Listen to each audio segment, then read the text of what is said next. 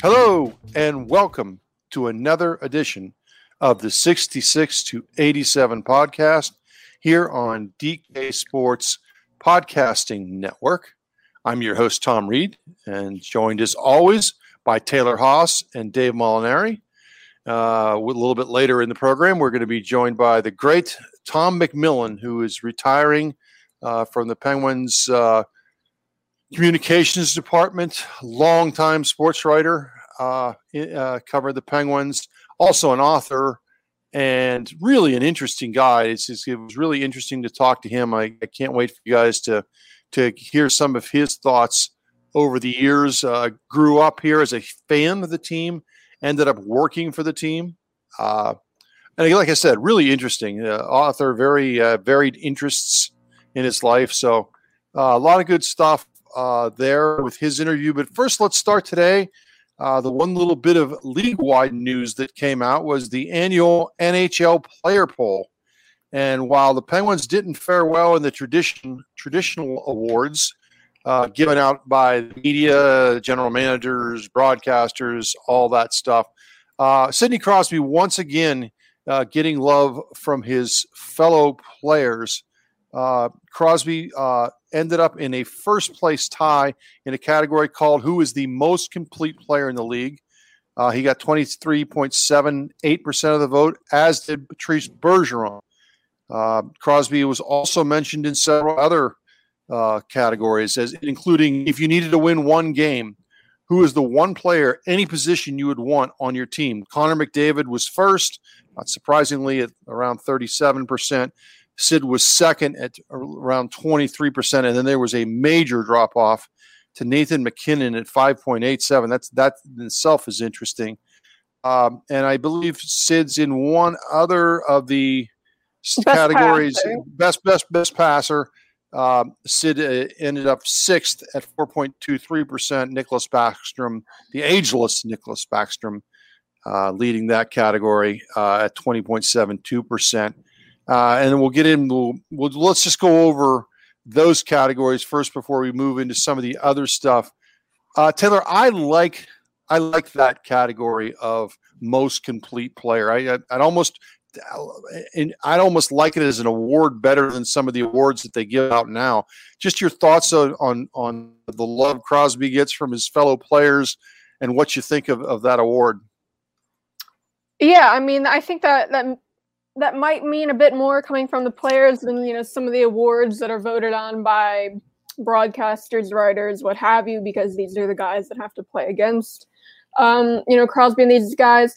Um, and I, yes, I think that's that's pretty meaningful, especially um, the, you know, if you need to win one game, there's McDavid who, you know, the that the greatest player in the game right now, and then Crosby really not that far behind, and then a massive drop off, like you said, um, to anyone else. I think that one really says it all too. But I mean, to your point about like the most complete player, I'd like to see that be an award too, because there's you know there's a MVP, uh, there's a uh, best defensive player, but most complete player, I think, would kind of incorporate, you know, the offense and the defense together, and then maybe the Selke you could see go towards more, um, uh, just different a different type of player maybe. But yeah, I think uh, yeah, that means a lot uh, for for players to give him the uh, those.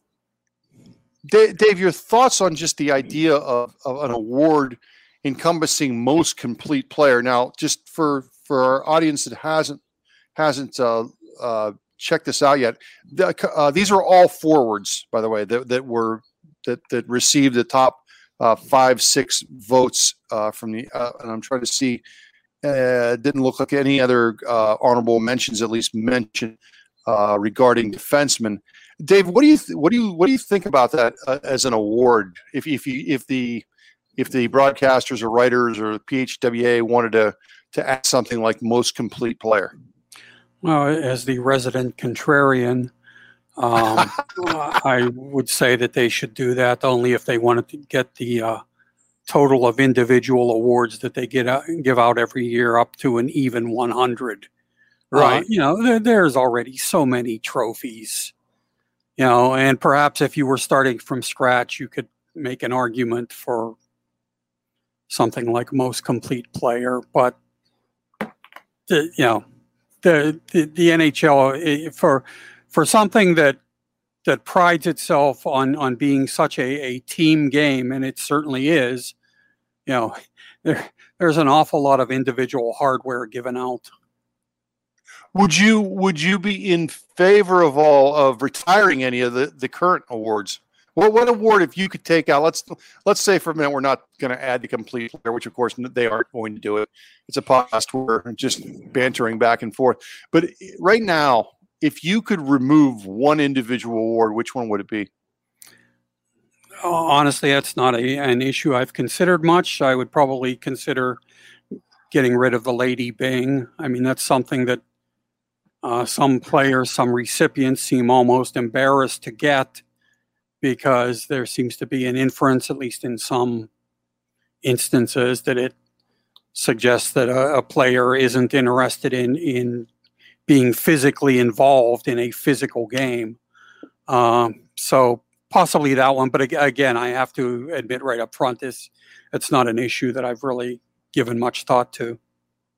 I liked your answer though. I think for, I, for so, I, you, go ahead, Taylor. Pick, I was gonna. Yeah, if I can pick one, I, I the Masterton. I don't really like what it's turned into because it kind of seems like it's turned into kind of ranking tragedies where it's you know like a serious illness versus like oh maybe something you know tragic happened in your family, but then you mix in just a bunch of guys who are just old um, or were bad and now they're good. It just it's just such a turned into such a weird award. And in in years where there are multiple nominees, if there's something like an illness or you know a family thing, like I talked about, it just seems weird to be ranking those. I'm like, which one is worse? Uh, and that's what it's kind of turned into. So I don't know if I would take the Masterton away, but I it, I it's just it's just a weird award now.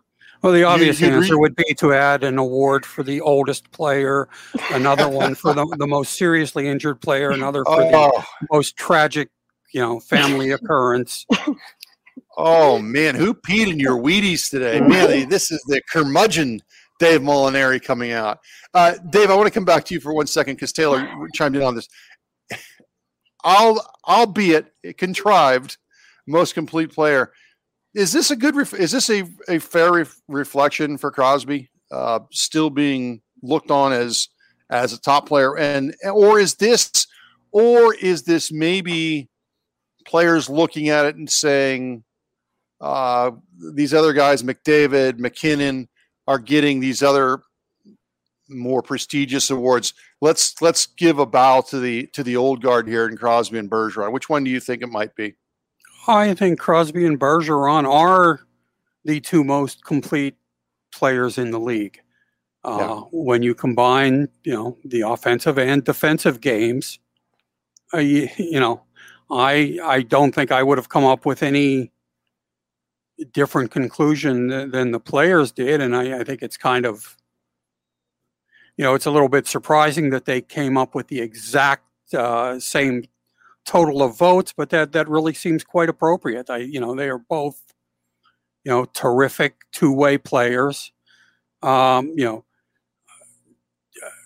Connor McDavid, I think, is uh, clearly the the greatest offensive talent in the game now, and uh, Nate MacKinnon is a is a wonderful player as well. But if you're talking about a guy who who has a 200 foot game, you know, I think I think Crosby and Bergeron have to be at the top of the list. Yeah, I agree, and that's again why I think it's really, I think it's a it's a pretty well worded uh, uh, honor, or whatever you want to call it, not an award because we have too many awards. No more awards, but this was pretty cool. All right, and uh, you know what? We could we could just give participation trophies to all the players who aren't quite complete enough and haven't uh, been lucky enough to have a family tragedy or major injury. we have we have to acknowledge the the personality part of the poll. Yeah, though. yeah. It was just I was uh, just gonna, gonna sw- switch over to that category. So the other thing that the NHL does, and there's two more things that the, the NHL does is they they have some fun here with the player personality, uh, best stick tape job, which I don't know about that one, but the most fashionable player. Uh, I know this is a, a, an award in the NBA everyone's vying for. Uh, the, the walk into the arena is is amazing. Um, Taylor or Auston Matthews winning this one, which is the most fashionable player. Auston Matthews winning this with 21%. David Pastrnak second. PK Subban, he is a fashion plate third. Henrik Lundqvist, I mean, I love the man, but mm-hmm. he didn't even play this year. I, I, he can't be in there. Christopher Letang, Chris Letang comes in fifth. Uh, uh, Taylor, you have, we, I think you've commented on this show about mm-hmm. uh, Letang's uh, wardrobe scheme. Uh, your thoughts on, on the on the, the five people here selected? See, this could be kind of going in the opposite direction of what you talked about for the main awards, like oh, you know, the old guard and all. But because Matthews and Pastrnak, the way they dress, they're they're a lot more flashier than Letang. I think like the flashiest kind of suit you'll get out of Letang is, yeah, I think he has like a purple suit or a burgundy suit. Um, he brings out you know quite often, but um, yeah, five percent. I don't know. I I would I would have thought he would have done a little bit better, but uh, not surprised to see Matthews and Pastrnak win. Now the it's not part of this, but the NHL Fan Awards. I know they are doing. Um, a best dressed uh, one of their own where fans can vote. So it'll be interesting to see what happens with that. I don't think we've gotten the results of that yet. Um, I think each team has a nominee. Uh, for the record, I voted and I voted for Matthew Joseph. So uh, not helping Letang's case there, but uh, Subban, Subban always brings a strong hat game. Always oh, with sure. a good, always with a good lid. It's he's always going to be the top five because of that lid. Uh, Dave, your thoughts? Your Oh, I, thoughts, I, I, think it's pretty obvious. I, I, you know, I think it's pretty clear that they should have one trophy for the best pants, another for the nicest socks. You know, everybody wears clothes, so you know everybody should get a trophy or, or at least a plaque. All right, who's the best? I know this year it was only your your division, but you guys, you guys are pros. You know the league. Who is the best dressed uh, scribe in the NHL? Oh my god. It's um, an oxymoron. You know what? I've I've talked about this with like um like other writers before. Like each kind of city's writers dresses very differently. Like you know, like Montreal or LA, they come to town and like oh. they dress a lot differently than people uh, writers in Pittsburgh dress.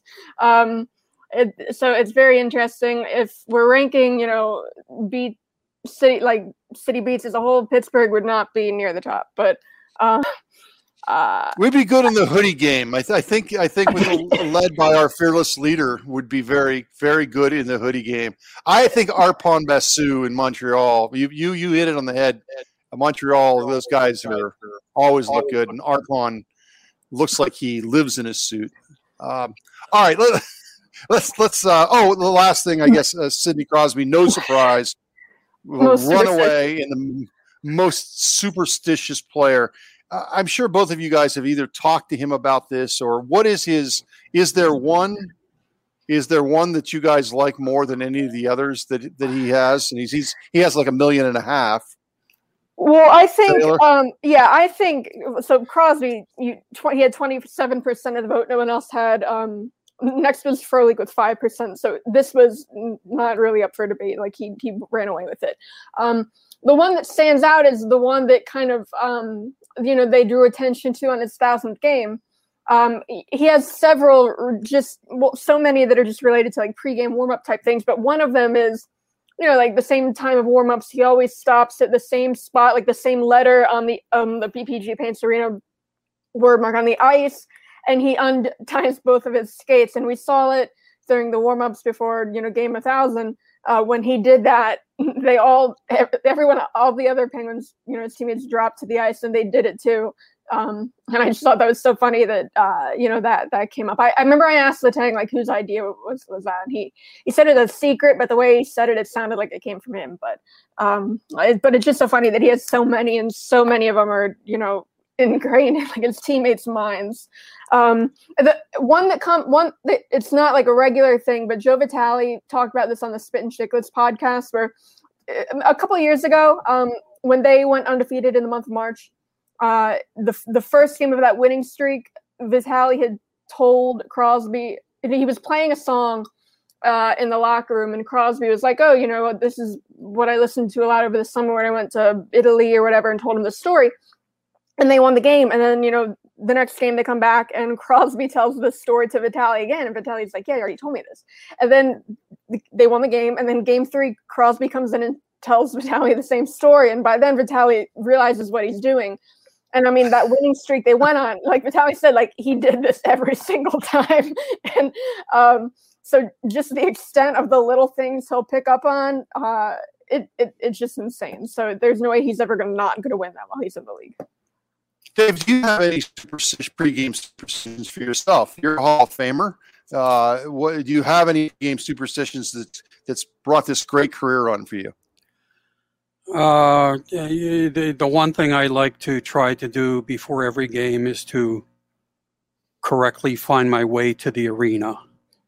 if, if if I'm able to pull that off, then I feel like the uh, you know the game is off to a really good start for me. Sound like Ken Hitchcock, who when he was did some scouting, because never never knew where he was going because he always came in the same way with the team. All right, we'll be back. In, in, coming up in the next segment, we're going to get into our player evaluations. Uh, Chris Letang is up under the microscope. Uh, we'll kick around some other topics. It's always Dave Molinari's favorite, the roundtable, and in the mood he's in today, you don't want to miss it. Welcome. We'll be back with the 66 to 87 podcast.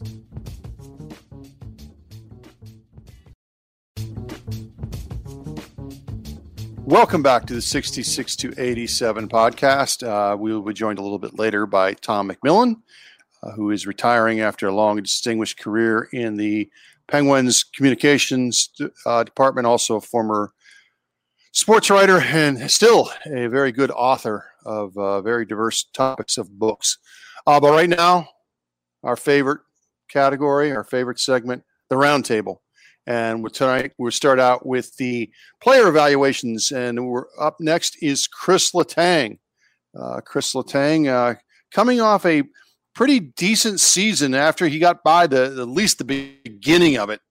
Uh, kind of a rough start to his year, but ended up not bad. Uh, seven or seven goals, 38 assists, 45 points, um, and was a point a game player in their six game series uh, against the Islanders. Uh, Letang is 34 years old. Uh, he's going to. There's going to be some interesting talk coming up here in the next couple weeks. We'll get to that in a second about uh, what they're going to do with his contract wise because he's coming into his final season. But Taylor, let's just start with his season in general. Uh, what did you think of of how Letang played? Yeah, I mean, it wasn't the the best season of his career, but you know, when you take into account his age and, and you know, I, I, mean, we talked about coming into this season. You know, how is this condensed schedule going to be on maybe some of the older players? Um, I mean, he played uh, every game except for one, and this was one of his better seasons, like you said. Um, uh, 45 points. He was two points shy of leading all defensemen uh, in scoring, which which is huge. Um, Adam Fox had had 47 points. Uh, had 45. So for him to be at, at this age and, and then in such a unique uh, season and to still be producing the way he is offensively, that's uh, that's huge for him. Yeah. Dave, uh, almost a tale of I don't want to say two seasons, but a tale of a really woeful start, and then really seemed to get it together uh, around midseason and took it right down through the stretch. Yeah, um, I mean, with the way he started the season, you could be forgiven for wondering if uh, he was nearing the end of the road, but he really did elevate his game quite a bit after after that start, and occasionally played at uh, a level that you know would justify you know some some Norris Trophy support. Um, you know, that's that's based on a full season's performance, not uh, you know really good play for part of the season. But he he did you know make the point again that he that he is still capable of uh, taking his game to a a level that very few defensemen can reach. And you know, I think that's really a tribute to the the commitment that he's made to his conditioning throughout his career. I mean, he's really fanatical about it. And, you know, at, at his age, when, when he's in his mid mid 30s, you know, he's being able to reap the rewards for that. And just a, a minutes eater. My goodness. Uh, I, I, don't have the playoff numbers in front of me, but it just seemed like he never left the ice. And, and as you said, Dave, uh, age uh, to, for a guy that age to be able to play and play the way that he does. I mean, this, he's not, this is not Zdeno Chara uh, just kind of lumbering up and down the ice. I mean, Letang still gets up the ice, gets into plays. Uh, Taylor, that's that's uh, pretty impressive for a, a, man of that age. Yeah, and especially given the injuries the Penguins had at, at defense um, to some key defensemen, uh, you know, through stretches of the season, um, they did rely on him heavily, you know, in the regular season. And you know, he wasn't with his his regular partner for for you know some amounts of time uh, in Dumoulin. Um, I mean, he he's what with Joseph for a bit. He, he was he, he played with several different partners with uh, when they had that stretch. So for him to produce the way he did and have the success he did later on in the season, uh, given all the circumstances, um, yeah, that, that's it's just a, such a strong season from him. All right, so the. Uh as we as we mentioned in a previous podcast, you know, Genny Malkin's situation uh, both both of these two players are will go into their unrestricted free agent season unless they are signed here in the summer. Malkin's situation is complicated by the surgery on his knee. Uh, we won't see him until you know who knows after training camp, whenever early in the season. Uh, but Letang certainly seems healthy. The Penguins know what they have in Chris Letang uh, Dave, is there a reason that they, they would not offer an extension uh, this summer? Well, I, I think they will certainly talk contract with, with both Letang and uh, Malkin. Uh, you know, what kind of uh, money and what kind of term Ron Hextall will be willing to offer either of them. You know, really can't say at this point. Certainly, uh, Hextall has not tipped his hand uh, about you know how you know how how much he's willing to commit to to either of those guys. But but he's made it clear that the Penguins are at least interested in in having conversations with those guys about extending their careers uh, for at least a, a, bit longer. So I asked you this the other day with the with uh, we've been asking everybody or everybody you two. Uh, so if you're if you're the general manager, what kind of term and contract would you look to to give uh, Letang, Dave? Well, I, I mean, I, I don't think you can view that in isolation. I, I think you have to look at it in terms of what mo- other moves he might be considering. Uh, you know, right now in, in their system, they they don't have you know, a, an obvious successor. A, a, year ago, I would have said that I thought John Marino might be ready to step into that role, but based on his play during the past season, I think he might still need a little more time to to grow into that. Um, you know, when, when you're talking about a guy who, who's in his mid 30s, especially one, I mean, uh, Letang plays bigger than he is, and and you know that that's going to take a, a toll on you. Um, I certainly wouldn't be interested in making a particularly long-term commitment to him, but I'd be willing to discuss two or three years. You know, depending on what sort of money he was uh, interested. Taylor, where would you where would you go as far as term and and and and uh, money? I think yeah, three years um, would be pretty reasonable. Um, money, it's hard to say. Uh, I mean, he makes uh, seven point two five million now. That so he's the sixteenth highest paid defenseman. Um, so relatively speaking, that's not a bad cap hit.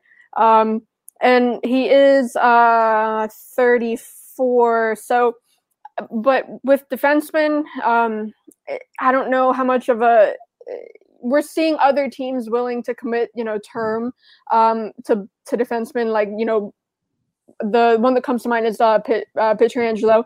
He's 31 at the start of this season. He signed a deal, um, I think, seven years uh, with Vegas. So I mean, until he's 38 for 8.8 million.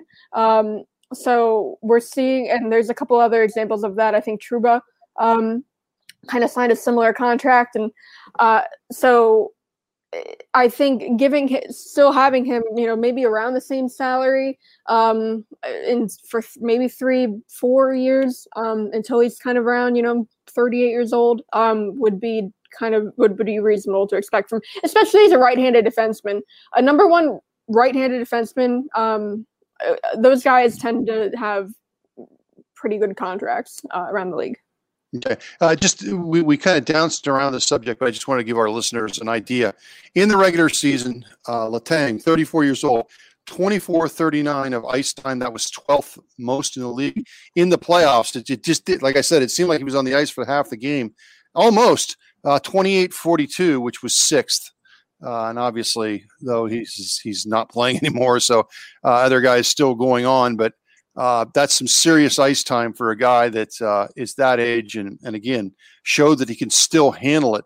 All right, uh, as we mentioned, there there are playoffs still going on. Uh, we are in the semifinals. Don't call them conference finals uh, because um, the what would be the Eastern Conference is well represented. I think coming into this guy under this uh, this round, guys, I think there were seemed to be two clear favorites, and correct me if I'm wrong.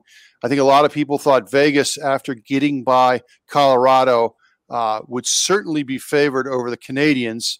Uh, and then in the East, the defending champs, uh, Tampa Bay Lightning, uh, against those New York Islanders, those plucky Islanders.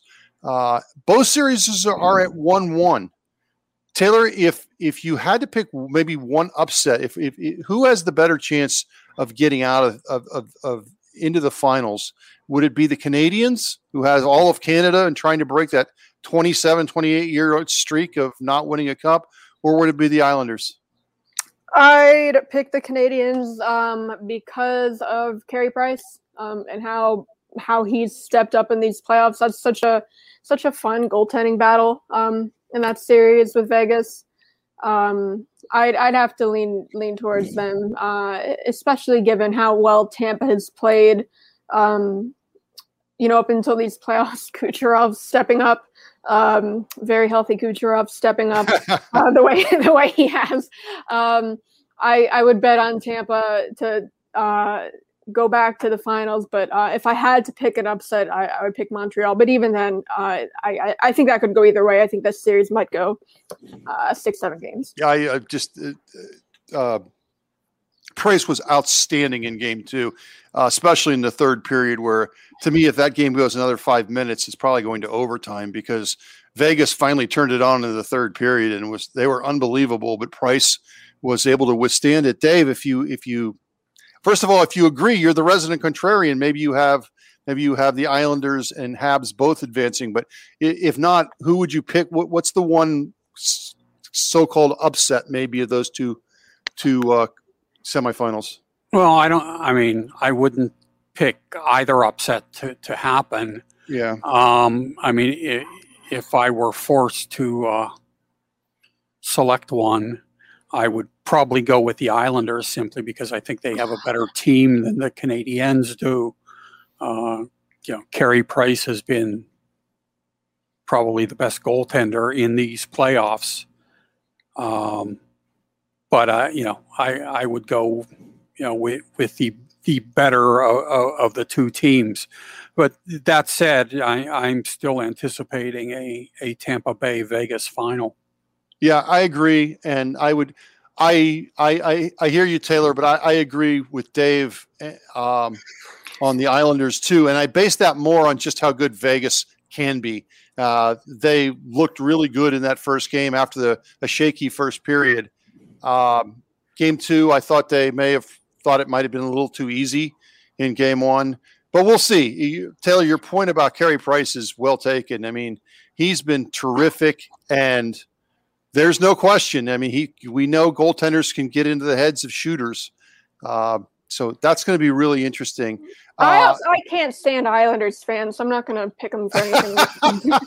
they don't deserve happiness. Literally last night, one like one message me on Instagram like Lou Lamoriello's team is in the semifinals. It's like we talked about Lamoriello on the podcast in April, like, it, and I'm getting DMs about Lou Lamoriello because um, I said he should let players grow beards or something. I don't know, but I'm still getting messages from Islanders fans. You, you know, um, they. I I, I got to tell you this. I've been. Uh, it is my. It is my task in life to make a 66 to 87 podcast t-shirt and now i may have the slogan they don't they what was it they don't they don't deserve what islanders fans don't deserve happiness don't deserve happiness that reminds me of one of my favorite columnists lines about fans who said david whitley in orlando every fan should lose every game uh, so okay uh, taylor you did mention uh, the very fresh and lively Nikita Kucherov. Dave wrote an interesting story piece the other day on the the long term injury list, uh, injury reserve, injured reserve list, and how the loopholes that exist in this, Dave. As I'm reading it, all I'm thinking about is taxes for some reason. I'm thinking how really rich people don't have to pay taxes. They find ways, they find those nice little loopholes to kind of get away from things. Uh, in this case, the uh, the the everyone of course is is kind of been struggling with the cap this year because it's been flat and it's going to be flat the next couple years. Eddie Olczyk was saying he covered a couple of of the of the Vegas games where they only dressed like 15 or 16 skaters uh, because they for that that day they that's what they had to do. Uh, explain a little bit about what's going on and what Tampa Bay was able to do with Nikita Kucherov uh, that certainly had a couple of players, uh, specifically Dougie Hamilton, uh, a little upset about what they did this year. Well, I, I don't think it's just Kucherov that that was the issue there. Uh, for anyone who might not be aware, he had hip surgery, uh, missed the entire regular season, along with his 9.5 million, I believe it is, cap hit uh, but was able to return for uh, game one of the playoffs and is the leading scorer in the playoffs. Uh, but in addition to that, the uh, uh, Lightning made a trade with Ottawa, brought in two players with uh, who have been forced to retire because of injuries, oh. but who brought with them over $7 million in salary cap hits that were able to go on to long term injured reserve and, and thus give uh, the Lightning the ability to re sign and not, not only re sign most of their own players, uh, but to actually trade for uh, defenseman uh, David Savard at, at the deadline.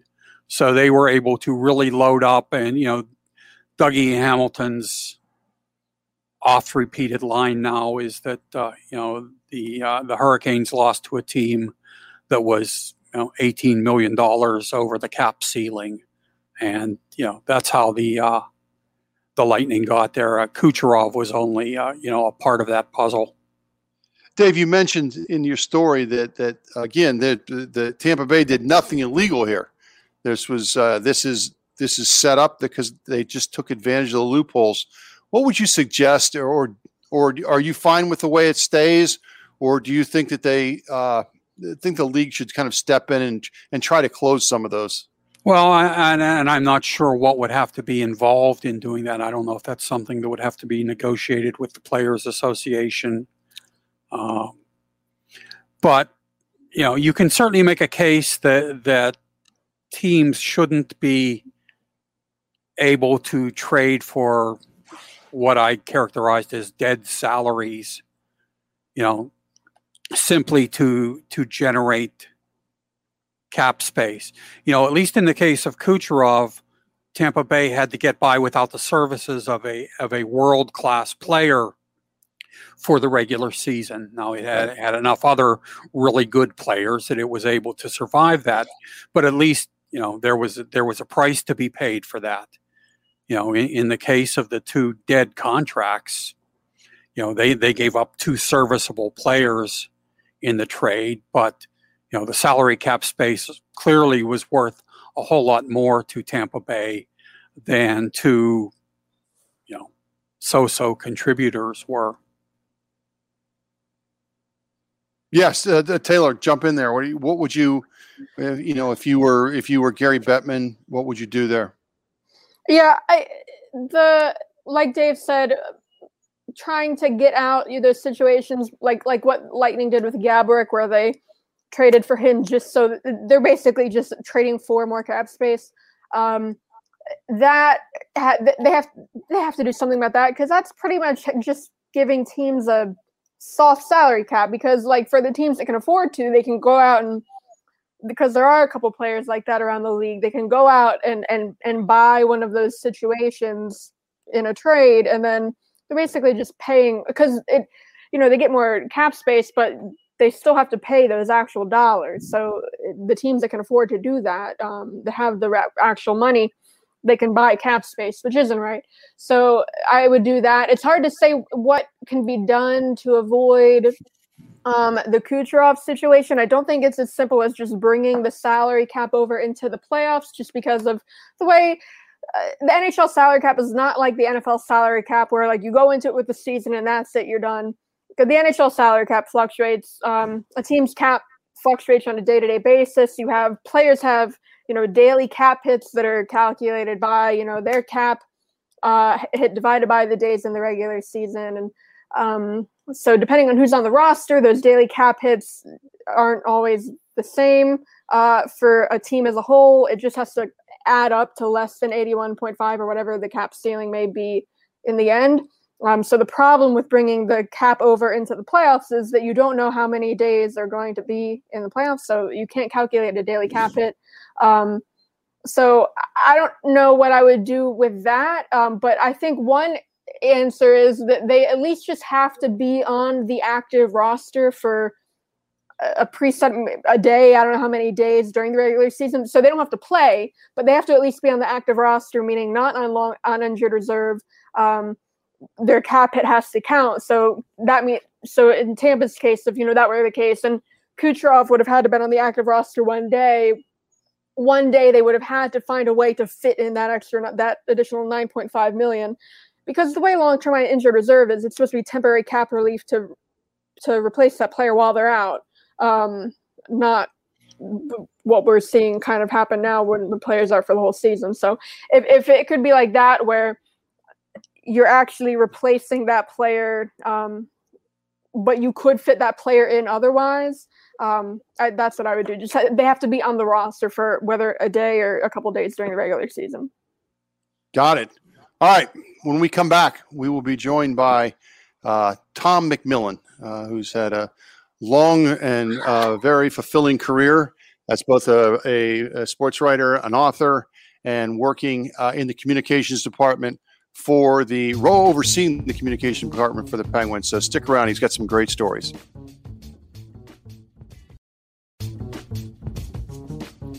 Welcome back to the 66 to 87 podcast. And this is normally the time that I would introduce our uh, guest, but I'm going to let uh, Dave Molinari have these honors since he's known him for so many years. Dave, uh, take it away. Well, our, our guest today is Tom McMillan, who's going to be retiring from the Penguins at the end of this month, although he will remain uh, in kind of an informal advisor capacity for them. Uh, he's been involved with the Penguins really in a variety of roles since the earliest days of the franchise, uh, starting out as a fan, and then he was a beat writer at the Post Gazette for a number of years uh, covering teams that included the first two Cup winners. Uh, after that, he took on a few other media jobs and uh, ultimately joined the uh, the Penguins media relations department and, and, rose to the level of vice president of communications, which is a, a job he held for quite a few years. Um, he's the most talented writer ever to work the Penguins beat, and uh, in addition to his hockey work, has authored several books on subjects as diverse as Flight 93 and, and the Civil War.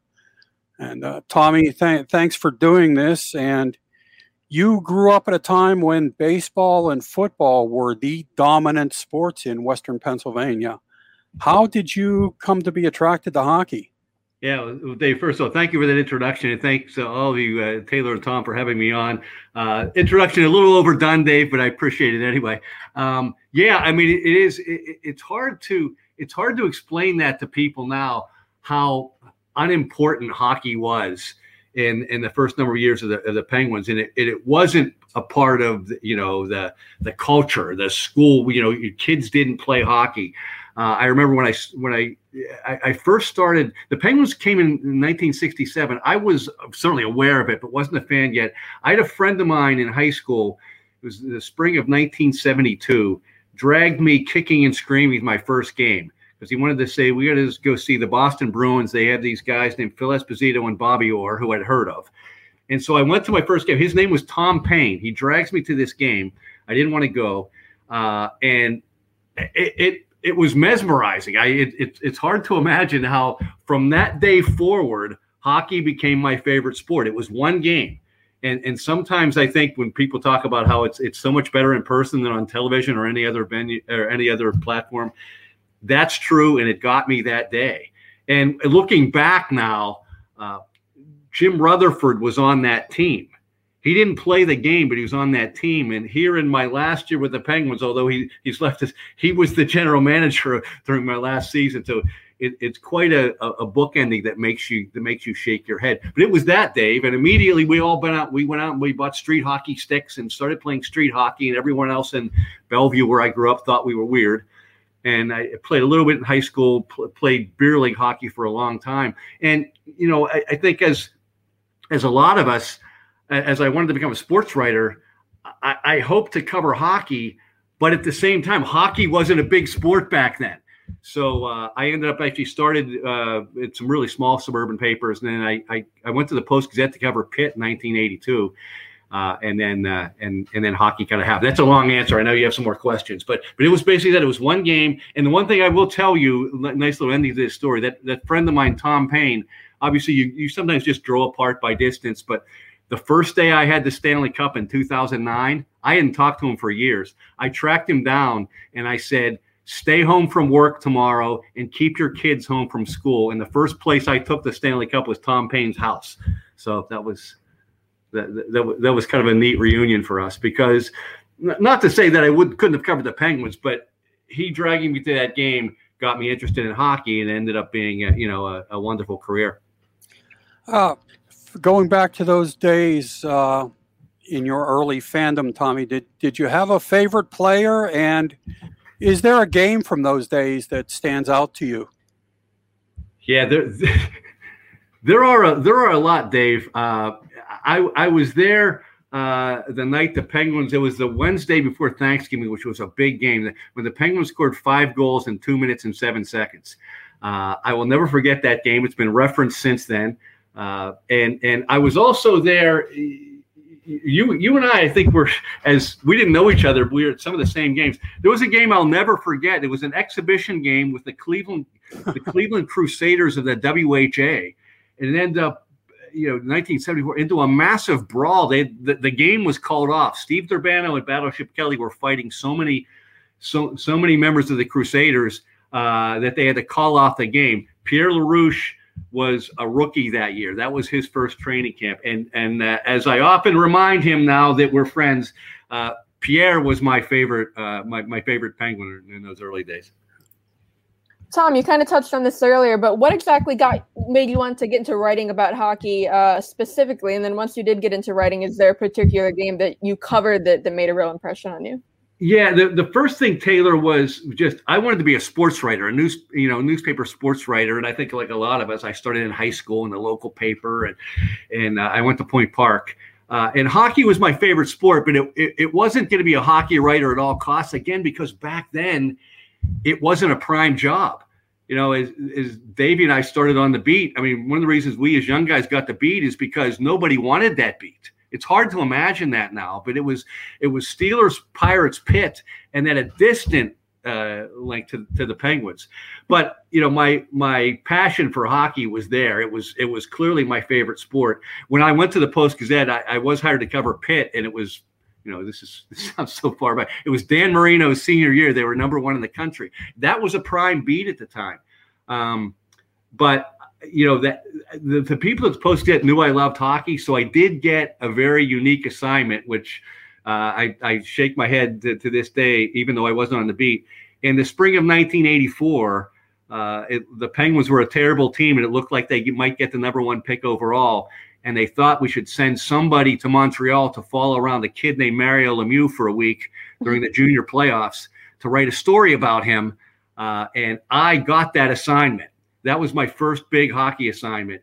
And, uh, and when you look back for the context of history, it was amazing. I, will never forget, you know, walking up the steps to Mario's house to meet him for the first time, and I think later, you know, later he became my boss. So from that point on, I thought, boy, I'd really like to do this. And in 19, through a series of circumstances, in 1987, uh, the Post Gazette offered me the beat, and, and I took it. But one of the things, then you guys may shake your heads, Dave will remember this hockey was so unimportant at that time that until 1987, the Post Gazette did not travel to all the road games. So one of my my conditions of taking the beat in 1987 was we had to travel to all the road games and make this a make, make this a major league beat. And of course, uh, uh, the rest is history. Once you uh, transitioned into writing, did you have a favorite player to to interview as, in your days as a reporter, and, and why him? Yeah, absolutely. It, of course, anybody who covered Mario, you know, Mario is, is at the top of the list, uh, you know, for for any number of reasons. But if you put Mario aside, there are there are uh, a couple that stand out. The the the one that stands out the most to me is Paul Coffey. Uh, he was a fabulous player. He came to Pittsburgh, you know, with that Stanley Cup pedigree, and he knew how to work the media and he and I had one of those. You know, Dave and I were the were the beat writers at that point. There weren't any other media. We had our own contacts. Dave had his guys, and I had my guys. Mm-hmm. And, and, and Paul Coffey was my guy. Uh, and to this day, we laugh about that. You know, when he wanted to get a message out, uh, he would he would say something to me. I'd write a story about it. And Dave had, you know, it, that happened more back then because there were such there were so few reporters. There were so many games those early years we shared the beat together, where Dave and I were the only media members in the locker room. So uh, he was special. Rob Brown, I think Dave will laugh. He was just such a, a, a charismatic character. Uh, really enjoyed covering him. And then, you know, I, I think you could probably tell guys, you, have seen guys like Troy Loney, who did some TV, and Phil Bourque and Bob Errey. I mean, you can see their personalities on TV. They were like that in the locker room. I'm not surprised that Phil and Bobby became broadcasters, and Troy could have been. He just chose not to be. So uh, those were among those were among the special players. I do think Dave and I talked about this little uh, little differently. You had a little while ago because there were so few media members, you had different kinds of relationships with players back then than you did now. Not that you were friends, but different kinds of professional relationships because you talked to them so often one on one. Dave, would you agree with that? If you're on yeah, yeah, yeah, ab- absolutely, Tommy. It's uh, it's a very different business now than it was uh, a few decades back. Yeah, Taylor and Tom. There were our first couple of years in the beat. A PR person was didn't even let us into the locker room we just waited about five minutes and then we walked in. Mm. It was it was such we traveled, you know, the teams traveled commercially. We were on the team bus. We were on the plane flying with the players. It was a it, it was something that's almost unfathomable today. But as a reporter, it gave you the kind of access that you could never get today. So uh, I, am I'm, I'm glad I, I, I covered when I did because you just had those kinds of relationships. Again, sorry for the long answer, but you uh, looking back on your career when it's this long, it, it, it jogs. I knew this would happen. It jogs a lot of memories. hey Tom, how did you finally end up uh, uh making the transition uh, from uh, a journalist and a sports writer into the Penguins media relations department?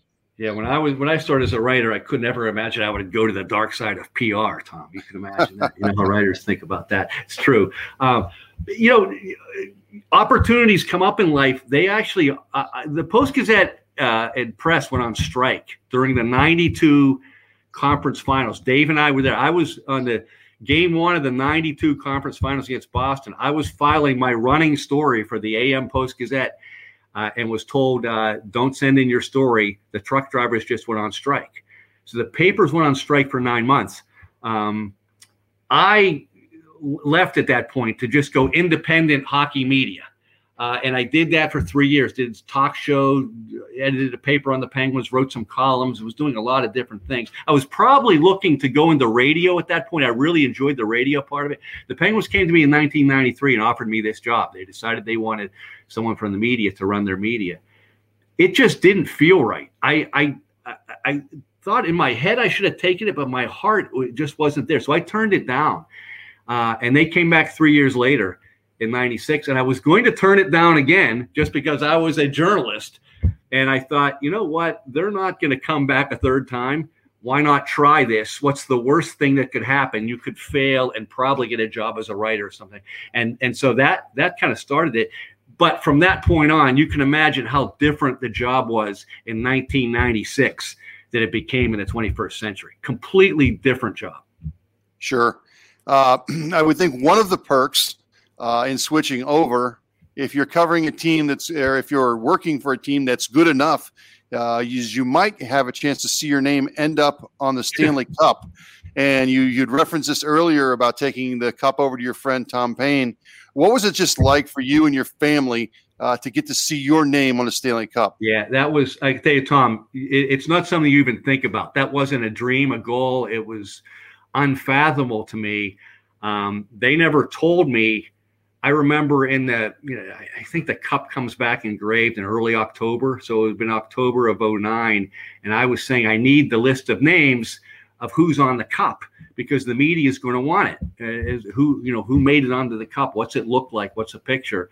And someone sent me a picture and I'm reading through it and there's my name. And it was, I, I had to, I'm not a person who generally gets emotional. I had to close the door in my office. I, I did get a little teary eyed because it was, it was so, stunning. I didn't imagine. I still don't. You know, I'm I'm humbled. I don't think I deserve to be on there, but they decided that was there was going to be on there, and I always so it was. You know, it, it's something I I cherish very much. I still shake my head.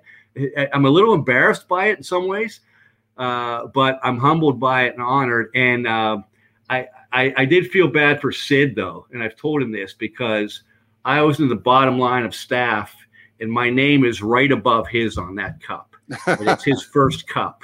And for years, the next two or three years after that, whenever whichever TV TV was NBC or whoever was doing their Stanley Cup promos for playoff games, they would show the great names on the cup.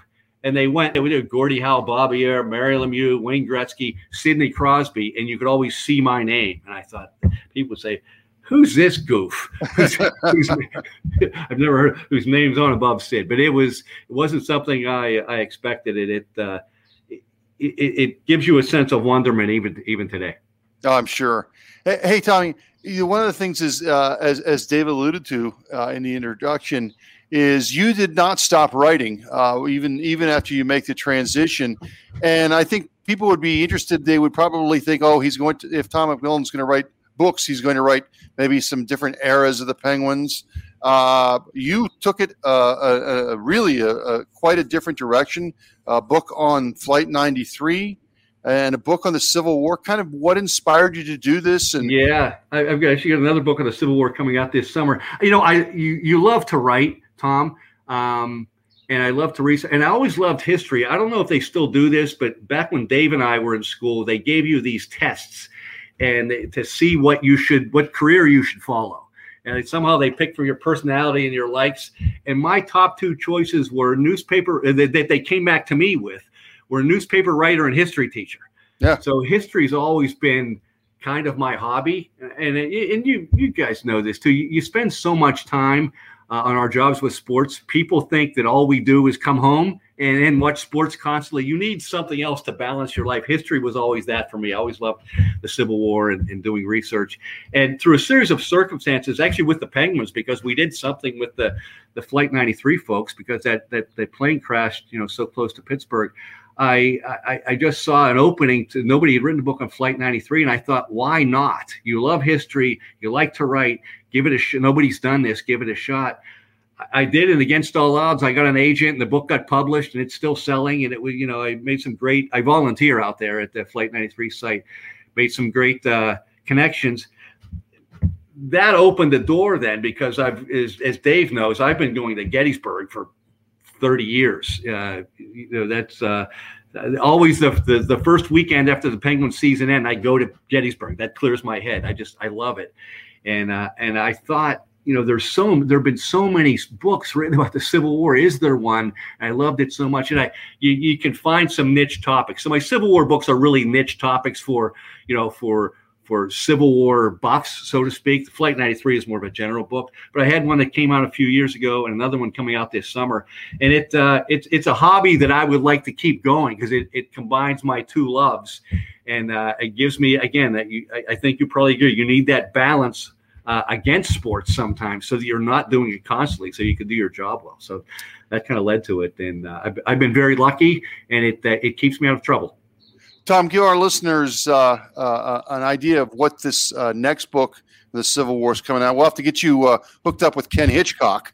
Uh, no, Hitchcock yeah, is a huge yeah. lover of, of Civil War stuff. So, what is this? The, what's what is this next book going to entail? Hitch and I have talked many times about the Civil War, so I, yeah, I'm aware of his. He was a reenactor at one point, believe it. That's right. That's right. Yeah, this was they're they're. Uh, I I try to. Ironically, the Civil War books I do are kind of like they end up being elongated feature stories. There's the kind of stories that I like to do when I was a sports writer. It's not like just a factual thing of some battle. I, I like to read those books, but I, I, wouldn't like to write one. this is one. It's a personal story. There are two guys uh, named Armistead and Hancock. Uh, one fought for the Union, one fought for the Confederacy, but they were friends in the U.S. Army for 19 years before the Civil War, really close friends. And the Civil War breaks them apart. They have a teary eyed farewell.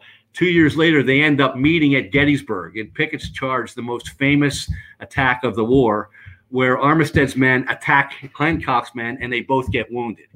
And uh, not only do I think it kind of is reflective of what the Civil War did to the country from a, you know, from a, writing it from a personal level, but that story has been put in myth and legend over the years to civil to people who follow the Civil War to the point that it's it's been distorted. So this was also kind of trying to get behind the legend and what really happened. There's a basis of truth there, but you know what happens over the years when myth and myths and legends happen. It, it, it, the, the story out there to the Civil War community is a little different than the real one. So it's kind of uh, in some ways correcting the record. And it was a it was a great research possibility. You know, as you if you you've tried books dave has i know tom i don't know if you or taylor have but you don't make any money. You're you're, you're hoping you know the famous authors make money. You regular people just you do it because you love it and you're hoping that you make back the money that you spent on all the research. Um, you do it because you know because it's it's a hobby. So uh, that that's kind of where it got going. So that, that book comes out in a couple of weeks. Well, Tom, uh, thank you so much, and uh, uh, uh congratulations on a tremendous career, both uh, as a as a writer, an author, and certainly for with your distinguished years, your cup winning years uh, with the Penguins. Uh, uh, that is Tom McMillan, and we will uh, see you next week for Dave Molinari and Taylor Haase. this is Tom Reed, and we'll talk to you next time on the 66 to 87 podcast.